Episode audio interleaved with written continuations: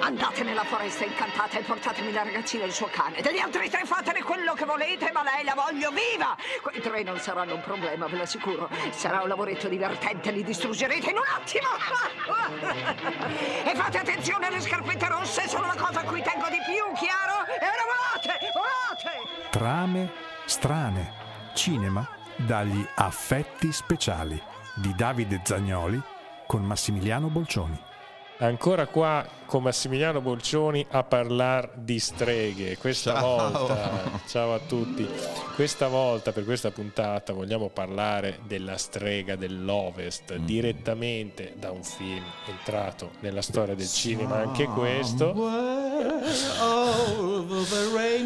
Non è una musica in sottofondo, ma è Massimiliano Bolcioni che canta uh, Somewhere Over the Rainbow, ovvero parliamo in questo caso del film Il mago di Oz meraviglioso, 1939, ufficialmente diretto da Victor, da Victor, Fleming, ispirato al romanzo Il meraviglioso mago di Oz del 1900. Te penso un po'. Sì. Lo scrittore di questo romanzo era Frank Baum, e il regista di questo film musicale è Fleming ed è rimasto anche noto per Via col vento, uscito nello sì. stesso anno, mentre la protagonista, Judy Garland, lei interpretava Dorothy. Eh sì, è strano perché questo film nasce, intanto il primo, credo, no, non è il primo in Technicolor, però insomma, ma viene girato dalla Metro Mayer, che era la casa di produzione, praticamente lo stesso anno di Via col vento sono due produzioni costosissime entrambe e la cosa buffa, come dicevi te, è che il regista poi ufficiale del Mago di Oz è Victor Fleming. In realtà il film Il Mago di Oz aveva cominciato a dirigerlo George Cukor, che viene tolto dal Mago di Oz eh, per andare a dirigere Via col Vento e al suo posto mettono Fleming. Poi, come si era detto l'altra volta quando parlavamo dei divi e di Clark Gable, Gable fa in modo e maniera di sostituirlo, non voleva Cukor, per cui tolgono Cukor da via col vento e ci rimettono Fleming, insomma tutto un delirio. Per cui c'è una commissione strana di, di questi due film, se non altro per le visioni registiche. Comunque, parliamo delle streghe, quindi parliamo della strega dell'Ovest. La prima cosa che ti viene da pensare è come mai l'hanno fatta verde allora, il discorso è questo. Um, il libro dal quale tratto il concetto del mago di Oz era un trattato di politica. Sì, infatti mm. lo sai Max, eh, leggevo qua che nel mondo di Oz vi sono quattro streghe, esatto. una per ogni punto cardinale. Mm-hmm. Le due streghe del nord e del sud sono buone, le due dell'ovest e dell'est sono cattive. La strega dell'Ovest vive in un enorme castello con bellissime stanze, sorvegliate da un esercito di mostri, fra i quali figurano un branco di terribili lupi, uno sciame di api, uno stormo di cornacchi e soprattutto le invincibili scimmie volanti che mm. la strega riesce a sorvegliare grazie a un magico copricapo che può però utilizzare soltanto tre volte. Poi qui ci sono le famigerate regole oh, perché poi alla fine certo. ci venga fuori sempre un punto debole, no? le tre volte. Poi a un certo mm. punto si scopre che la strega non sopporta eh, l'acqua, l'acqua, quindi verrà annientata poi alla fine non se lavava mai come si suol dire dall'acqua però dicevi appunto queste quattro streghe in realtà dicevi è un romanzo, sì, è un romanzo quasi politico era un romanzo sì, che parlava in realtà di, di una società del Novecento e l'autore comincia a fare feroci critiche su quello che stava diventando un cambiamento, cioè dalla società comunque agricola, quello che vuoi, si passa a quella industriale. Per cui il verde della strega dell'Ovest rappresenta il colore dei dollari, cioè quindi è quella coi soldi, il potere dell'economia. Infatti lei quando descrive come hai fatto tu dove abita, dove vive ricca, è una strega ricca. Poi le altre hanno tutte, un, l'altra cattiva è quella dell'industria, è tutta di metallo, ha delle robe, fabbrica le cose, quindi parliamo dell'industria, del potere dei soldi e quindi di quello che era il nord. Quindi ancora parlare di poteri forti eh? anche nel ecco. 1900 eh, capito quindi questo fa un'analisi di quello che era poi successo poco prima eh, poco prima insomma 8 anni eh, con la guerra di secessione cioè tutto quel fenomeno dice il sud è stato cioè la parte buona delle situazioni è stato ehm, annientato da due cose, l'industria e i soldi. Annientato e depredato. E depredato. Per cui il testo di Baum è in pratica tutto da re- analizzare sotto quest'ottica. Chiaramente il film se n'è fregato. Sì. Non poteva fare, se no sarebbe diventato un film drammatico. E si è tenuto le due streghe, la strega dell'est e la strega dell'ovest. E le altre due, ma le altre due sono buone. Quella del sud è Glinda, che nel film è la buona fata, ma in realtà è una strega anche lei, una delle quattro, e l'altra non mi ricordo qual è. Boh, comunque sono i quattro punti cardinali. Um, guarda, se vuoi vedere, tu l'avrai già visto, ma parlo della gente in generale che ci ascolta, se volete vedere eh, applicato meglio il concetto del romanzo alla trama del mago di Oz, guardatevi The Wiz con Diana Ross e Michael Jackson, che è un musical degli anni 70 strepitoso, fatto tutto da gente di colore, attori di colore bravissimi, e poi insomma Michael Jackson, giovane, quello che vuoi. Ecco, la versione ambientata in uh, situazione visiva mm, metropolitana degli anni 70 esemplifica visivamente di botto il concetto di Baum, cioè i quattrini, i soldi, l'oro, tutta questa roba qua, il sociale. Ecco, sì, questo è un film del 1978, di mm. fatto è un adattamento del Mago di Oz che cerca sì. di catturare l'essenza dell'esperienza afroamericana, quindi si mm. crea questa sorta di parallelo. Sì, perché si, si, rifà il regista di questo film e gli autori chiaramente di questa versione del Mago di Oz a il Mago di Oz, il film, ma non è un remake proprio del film con la Garland, ripeto, è la scusa, il pretesto è quell'omaggio lì, ma in realtà il romanzo, come dicevo, parlava di un sud degli Stati Uniti che certamente non vedeva le persone di colore come ora le salviamole tutte perché c'era lo schiavismo, insomma è stato il pretesto per... Tra l'altro diretto da un illustre regista, Sidney Lumet. E state quindi... scherzando, il film se non l'avete mai visto guardatevelo perché è un musical ma è bellissimo e sì. piangi, ve lo dico già. Diana Ross riesce solo cantando a fare The Wiz 1978 mamma mia è stupendo okay. bene quindi la nostra stregaccia dell'est è quella dell'ovest, che, dell'ovest è quella che ci parla di quattrini cioè il potere che compra. Per la parte della malvagia strega venne scritturata inizialmente Gail Sondergaard, mm-hmm.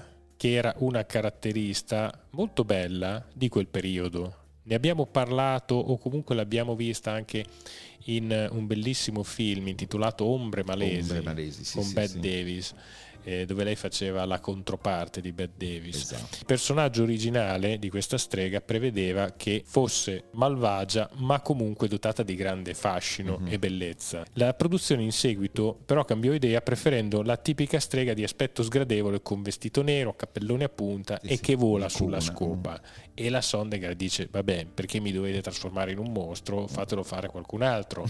e a quel punto quel qualcun altro chi fu Max? Margaret Hamilton che era un'attrice molto brava in realtà, però sì, bruttarella. Sì. E quindi non so se la Sondergaard disse lei è già brutta per andare però il concetto era quello. In realtà Margaret Hamilton era un'attrice comica, mh, mm, anche di teatro, faceva cose molto carine, era un personaggio divertente. Anche qui, se vedete, se ricordate il mago di Oz, quando è cattiva, comunque ha sempre quell'occhiata mentre fa la strega di presa per i fondelli, cioè è un po' la parodia della strega. È più antipatica quando non fa la strega, infatti la, Hamilton nel Mago di Oz fa anche la vicina di casa odiosa, Miss Gluck, che è quella che vuole portare via il cane a Dorothy perché abbaia a continuazione, gli porta via le galline, robe varie. E la vicina stronza che va in bicicletta, eccetera, nel sogno di Dorothy, quando poi viene travolta dal ciclone, diventa in realtà la strega dell'Ovest. Ma ecco, nella parte della vicina antipatica è forse più antipatica che di quando invece fa la strega verde.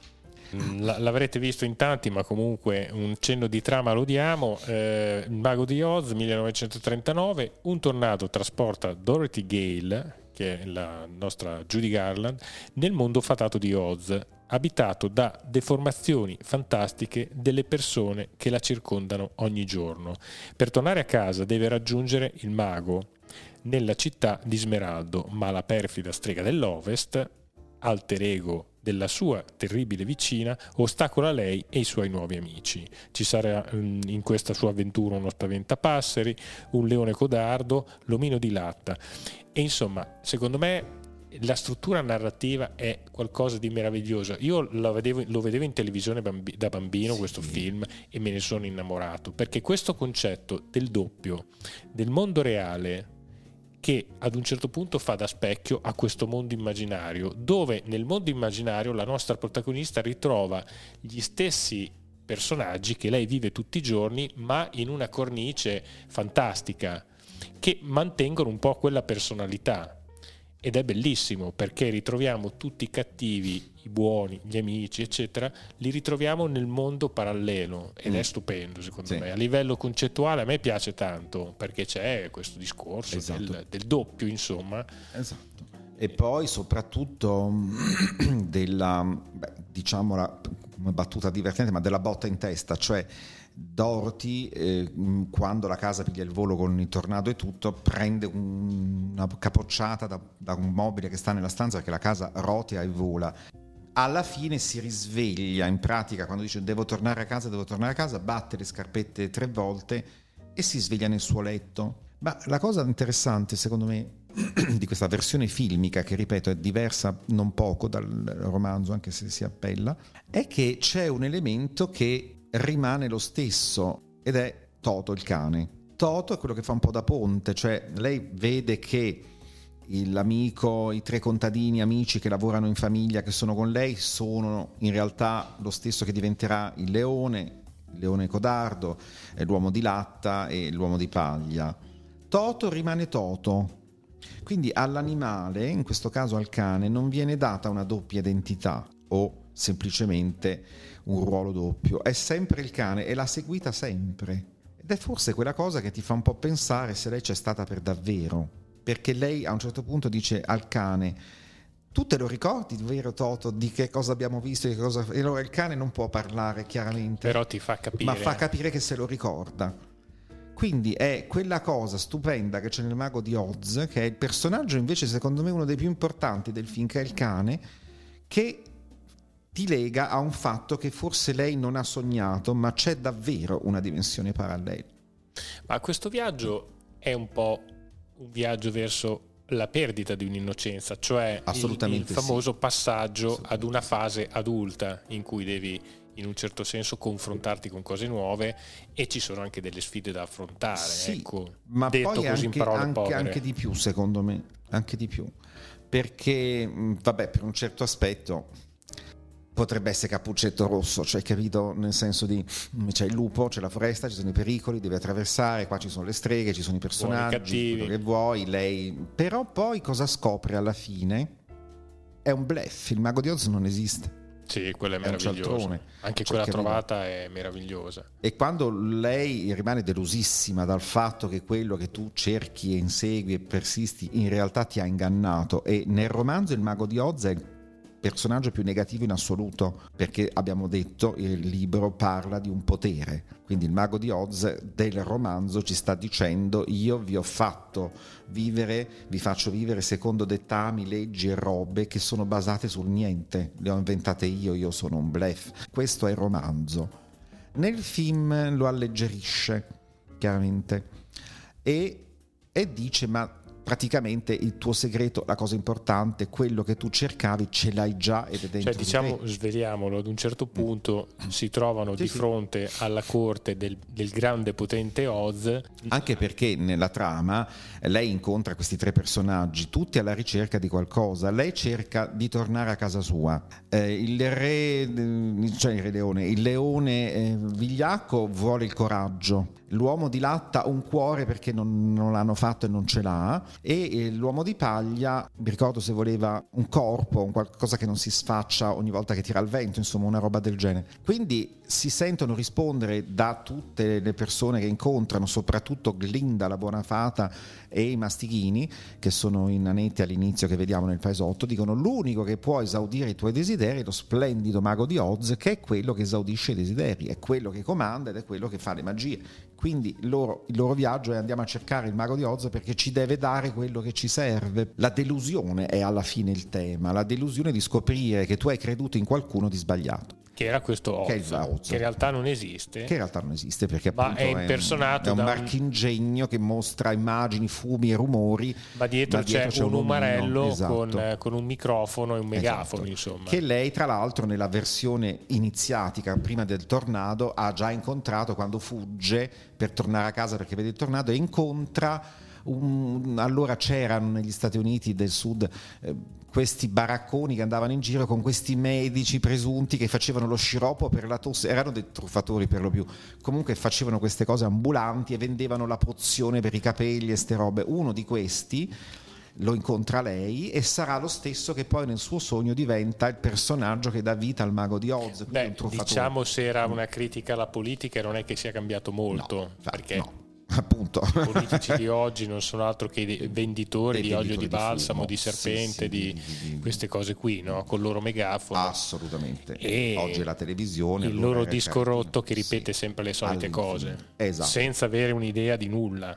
Il romanzo su questo spinge tanto, il film, come vedi, lo dice anche il film, ma in maniera un po' più colorata, insomma non potevano fare un film impegnato e dovevi pensare troppo. Tra l'altro, poi da noi arriva il film chiuso. In America il Mago di Oz come libro ancora oggi lo studiano tutti, cioè è un trattato, viene considerato proprio come un trattato di, di, di, di teoria, quindi non è così sconosciuto. Quindi all'epoca quando è uscito il film la gente comunque capiva in America di più di che parlava davvero il film perché si erano letti il romanzo, cioè sapevano benissimo di che parlava davvero il romanzo, quindi erano più consapevoli negli States di qual era il cambio da film a romanzo. Da noi no, perché il romanzo credo che non l'abbia letto non dico nessuno, ma se, se non c'è un motivo di curiosità, chi, chi, chi, chi se lo legge è eh, comunque diverso dal ha ispirato, ha ispirato tantissimo nella struttura narrativa. Secondo me anche tanto fantasy si è ispirato al mago di Oz che abbiamo visto di lì eh. in poi tu pensa, io quando l'ho visto al cinema sono rimasto e ho detto ma dai, cioè Flash Gordon, quello di Dino De Laurentiis, a un certo punto arrivano gli uomini uccello che sono esattamente le scimmie volanti della strega dell'Ovest, della uguali, strega dell'Ovest, uguali, sì. c'è lo stesso effetto visivo, con le alette che arrivano a plotoni, dico dai, anche qua hanno preso il mago di Oz con la Ornella Muti che fa la principessa sporcaccione. Tanti fantasy cioè, si ispirano proprio a questo passaggio generazionale no? da una fase della vita a un'altra in cui il bambino sta per entrare nella, nella fase adolescenziale sì. e magari dentro a questo passaggio ci sta un'avventura che vive eh, eh certo, capito. tra poi... sé e le persone che gli stanno attorno che magari diventano qualcos'altro in questa sorta di avventura immaginaria. Beh, è fantastico secondo me. È molto bello. Poi e... apre una porta anche fra virgolette, insomma, confermativa di un passaggio. Siamo negli anni dove dal, colo- dal, bianco e nero passiamo definitivamente poi al colore. E il Mago di Oz, Biancaneve, Sette Nani e eh, Via col Vento sono i primi in Technicolor che impazzano al massimo in questa dinamica. Ma il Mago di Oz di più, semplicemente perché inizia in bianco e nero. E non ti aspetteresti. E poi quando lei arriva nel mondo cambio. di Oz e apre la porta quel mondo è tutto a colori. È pazzesco, sì, sì. Eh, c'è questo... Purtroppo noi mm. eh, con le televisioni in bianco e nero, perché cominciamo a avere la nostra sì, età, Max, dopo, lo vedevamo solo in bianco e nero. Infatti. Ma quando è arrivata la TV a colori... A colori che l'hanno eh, che rifatto, dici incredibile perché... Cioè sembrava un film, diciamo, sì. di serie B, comunque un film no, a basso vedevi, costo. Però c'era questo momento musicale, perché è stato creato apposta, quando lei apre la porta, il coro, lo stupore, la meraviglia, ma vedi un, un giardino di plastica che rimane rimane in bianco e nero, quindi non ti dava questo effettone chiaramente da bambini in tv. Dopo no, dopo adesso quando lo vedi normale, cioè, poi in Blu-ray è una roba inguardabile, si vedono anche i fili che fanno volare le scimmie, cioè l'hanno talmente definito che, che quasi era meglio vederselo meno definito. Però comunque Max, questa strega dell'Ovest a me faceva abbastanza paura, ti dico la, la dell'Ovest faceva paura perché imprigiona, perché è implacabile la, la Mitchell poi a livello visivo era bruttarella, ma l'avevano anche aggiunto un nasone, sì, cioè sì. non è che era davvero così. Soprattutto ha rischiato di morire perché la tingevano, tu pensa, non sapendo bene come ottenere questo verde che avevano dei sì, make eravamo in una fase di totale pionierismo, sì, pionierismo. Quindi... però avevano dei, dei, dei, trucchi per carità il cerone esisteva ma lei doveva fare i conti con i direttori della fotografia e con il procedimento del Technicolor.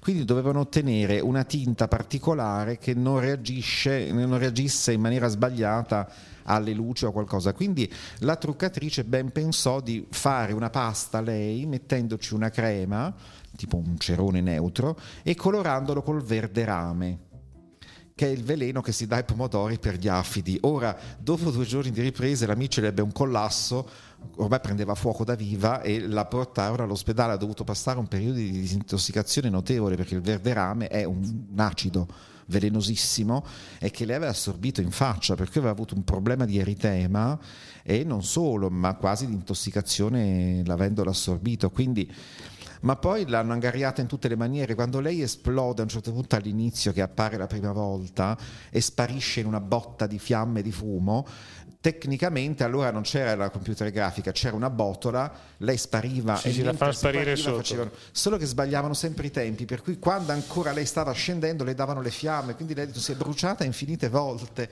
cioè quindi ha avuto di tutto e di peggio, insomma, sta porella. Ma ci furono diversi incidenti. Sì, sì, c'è le leggende set. anche del mastino Sì. che si era impiccato, cioè c'erano tutta una Sì, serie sì. di... Beh, eh, sicuramente era, come dicevamo prima, era un cinema pionieristico, per cui non c'erano Guarda, gli effetti Già digitali. lì eh, erano tutti legati a fili, volavano le scimmie, cioè quindi non ci vuole niente che c'è Sì, un- ci furono molti infortuni Eh, di gente che cadeva comunque Scherzando, eh, dall'alto. hai capito? Poi sì, vabbè, lo stuntment viene fuori per necessità, ma comunque se, se anche sei allenato, ma ti si sgancia un cavo e tu caschi da 4 metri, hai voglia allenato o no, può darsi che ti fai male se non è previsto. Ma arriviamo da tempi, ragazzi, nel muto, quando fecero un film L'arca di Noè, costruirono un bacino a Hollywood che teneva non so mai quanto, praticamente un mini lago con una sponda che si ribaltava facendo venire tutta l'acqua in una botta sola sulla fiancata dell'arca di Noè che era stata ricostruita per il film. Poi c'erano centinaia di comparse che dovevano stare a battere chiedendo aiuto nell'arca. Tu pensa, danno l'azione, la gente comincia a gridare e gli scaraventano addosso con uno scivolo d'acqua praticamente il lago di Iseo, perché non è che facevano finta, gli hanno rovesciato un lago addosso, ma stiamo scherzando, li hanno schiantati contro la paratia, molti morirono, cioè i tempi erano quelli, poi hanno detto forse è meglio non esagerare, piano piano adesso siamo arrivati che, che non c'è Beh, un'altra, un'altra leggenda metropolitana che fa abbastanza ridere, che riguarda Mm. sempre questo mago di Oz, ne dice che eh, riguardando il film e ascoltando contemporaneamente l'album The Dark Side of the Moon dei Pink Floyd, si nota una strana sincronia tra musica ed immagini. Tuttavia questa leggenda è ritenuta palesemente fasulla in quanto l'album dura meno di 50 minuti mentre il film supera i 100.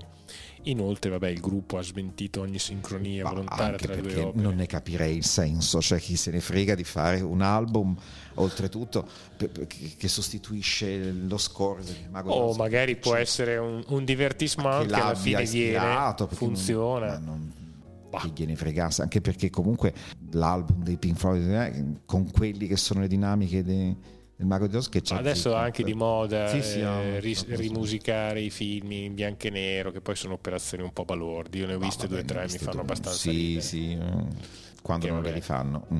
Lasciamo il grande Eh. cinema al suo tempo e Ah sì, riguardiamocelo anche per come è stato concepito. quello. Cioè l'originalità, il mobile antico con i suoi bei buchi e i suoi tarli e se me lo rifai identico ma nuovo non ha niente di valore, cioè è bello ma non, non funziona quanto quello che ha 200 anni, cioè per carità no. Grande mago di Oz. È stato fatto anche un remake nel 2000, uno dei tanti remake nel 2013 dove praticamente eh, si intitola Il grande potente Oz, tra l'altro diretto da Sam Raimi, Ma il film non è brutto, è quello con Coso, no? L'attore è, adesso te lo dico, con James Franco. James Franco, a me piace molto lui. Il film l'ho visto, non è brutto ma non boh, Ma non dice molto. mm. Poi c'è questa, ecco qui eh, Mila Kunis che interpreta la, la strega cattiva Sì. di turno. Eh, Soffre un po' di quella sindrome da Walt Disney di Mm. questi ultimi anni, cioè devi dare una motivazione Sì. che la strega se diventa cattiva non perché lo è, ma perché deriva dal fatto che Ma non è stata amata cattivi, abbastanza. Esatto, adesso cinematograficamente li stanno ri- rivalutando, stile non erano così è colpa di qualcuno se sono diventati cattivi. I buoni li hanno tutti depressi perché poi se sei buono vai a finire al sanatorio dallo psicanalista. Cioè, oramai non ci sono più le cattive di una volta. No, Max. perché erano cattive e basta. Mm, Disney ci descriveva questo personaggio come le eroine greche. Non ci deve essere un perché. Malefica è malefica, stop, la vedi, è quello, è un drago, è il male, quello che ti pare. No, è diventata così perché allora arriva la Jolie e i suoi registi a dirci: ma lei da giovane invece era buona, era una fata buona. La madre, siccome era una bambina buonissima, la chiama malefica. Cioè, già, già, lì dici dopo Ma poi lo sai qual è? Il problema è che oramai Dai. tanto cinema, soprattutto quello commerciale da cassetta, viene proprio prodotto dagli stessi attori. E l'Angelina Jolie, che sarà una società per azione a modo suo, sì, sì. dirà: Ok, io sono apprezzata, sono qui, sono venerata, eccetera, eccetera. Non posso fare una cattiva cattiva, perché dopo magari perdo pubblico. Non lo so, sono tutte non strategie idea, ma no, anche ma di marketing. è una situazione anche adesso. Allora fatemi una cattiva con fascino che possa essere apprezzata. Siamo nella società società dell'ipocrisia e del politicamente corretto che sono diventate la stessa cosa al cubo. Adesso sì. in televisione mia madre in continuazione cambia canale, gli è preso il frenzy, per cui non c'è mai niente in effetti su cui fermarti e vedo passare una marea di nuove serie televisive su commissari, eh, ispettori di polizia, tutte donne poi non è che ce l'ho con le donne o meno, però di botto ora improvvisamente da quest'anno tutti i commissari, ispettrici, tutte, cioè quella che era la figura, ora non dico che doveva essere sempre Colombo, mi va bene che ci sia anche la ispettrice, ma quest'anno stanno sparendo tutti gli ispettori. Nei telefilm americani, se vai a vedere, le cape di, dell'FBI, le cape della polizia, la commissaria assassina, la monnezza donna, cioè tutta sta roba sta diventando tutto al femminile. Allora, a me va bene, perché è giusto, no? Ci sono anche le donne che fanno questi mestieri, quindi dove sta il problema? Il problema è che me lo fai tutto in un colpo ora, allora quel buonismo che sta divampando ora a tutti i costi. Che è finto. Che è finto. A questo punto ti rendi conto che il produttore realmente. lo fa perché se no gli rompono le scatole, ma non gliene frega niente. È il primo che poi assume la segretaria solo per tastarla. Allora, anche se mi fai la serie dove la protagonista è una donna, poi continui a molestare dietro le quinte. Bar, allora a questo punto non, non, non, mi hai fatto nulla, non ci credo ed è un prodotto che non serve a niente. Però sai, sono quelle paraculate che oggi sono richieste e, e soprattutto chi muove i fili e chi eh, incassa molto e produce tanto eh, ma sai, considera... c'è un'inversione. Adesso io non voglio stare a fare né polemiche né nulla, ma siamo a un momento storico dove se, se, fai quello che dicono tutti sei buono, se no, se vai contro, che tu abbia ragione o meno, non hai nessuna minima concessione del dubbio, del, del senso del dubbio. O ti uniformi o sei sbagliato. No, ma in fondo quella che si chiama malefica non è cattiva, fa così perché da bambina è stata molestata. Tra l'altro, secondo me è un pessimo insegnamento perché crei un po' quello che è la sindrome del grande altro, cioè alla fine se tu sei un inetto, un incapace, comunque devi sempre dare la colpa a qualcun altro o a qualcos'altro. Eh, eh, e invece no, puoi essere un inetto incapace Certi perché sei cresciuto così. da secoli che fanno questo discorso. Se c'è fatto una legge buona l'abbiamo fatta noi, tutte le altre sbagliate le hanno fatte gli altri. Dico, no, a volte bisogna anche accettare le proprie colpe, eh, i propri sbagli e, e da lì ripartire. credo sia un significato vero, importante che c'è nel mago di Oz cioè Dorothy, accettati con i tuoi pregi e i tuoi difetti, comprese le tue scarpette rosse, te le sei prese tu. Stop. Ma con quelle, anche con i tuoi difetti, puoi tornare a casa, ti devi solo rendere conto di qual è il sentiero giusto, sì. che non è quello dei mattoni gialli, perché non per niente il giallo, l'oro, il soldo, quindi è pericoloso quel sentiero. Lei passa momenti fantastici nel film durante il viaggio, ma a un certo punto va a finire nel campo dei papaveri, ragazzi, dove casca tossica, perché comunque stiamo parlando di oppio e tutti si addormentano. Cioè, è capito? Sì, è piena di gran belle metafore. Piena di metafore, capito? Quindi eh, il pregio del film è quello lì. Cioè, capisci chi sei, lavora su quello, ma sui tuoi pregi ma anche sui tuoi difetti quali sono i tuoi lati in tutti i sensi. Alla fine Dorothy capirà poi da sola qual è la situazione, perché quando è andata a cercare il consiglio importante si è reso conto che quello a cui tutti danno l'importanza di dare consigli non ne ha nessuno. Il re è nudo. Hai capito? Esatto, per cui lei dice allora qui se ragazzi se non ci arrangiamo da soli, ma abbiamo già quello che ci serve, che ce l'avevano fatto dimenticare, questo è importante. Sì, il grande manovratore del tutto in realtà era un povero cialtronello, un povero cialtronello. anziano mm. che faceva sì, finta sì, che di... faceva dei rumori con le fiamme, la faccia proiettata, cioè ha creato un personaggio. Beh, guarda, quella è la metafora forse più bella del film. Va bene Max, mm. ci salutiamo. Sì. Grande mago di Oz, alla prossima e un saluto a tutti. Ciao ciao. Ciao ciao. E lei chi è? E chi sono io? Io sono il grande potente mago di Oz. Sul serio? Eh, eh certo. Non sì. posso crederci. E invece la verità, qui non esiste nessun altro mago oltre a me. Brutto imbroglione! Brutto. Sì, imbroglione è la parola giusta, sono un imbroglione. Trame strane. Cinema dagli affetti speciali. Lei è un uomo molto cattivo. Oh, no, bambina mia, io sono un brav'uomo, te l'assicuro, solo che. solo che sono un pessimo mago.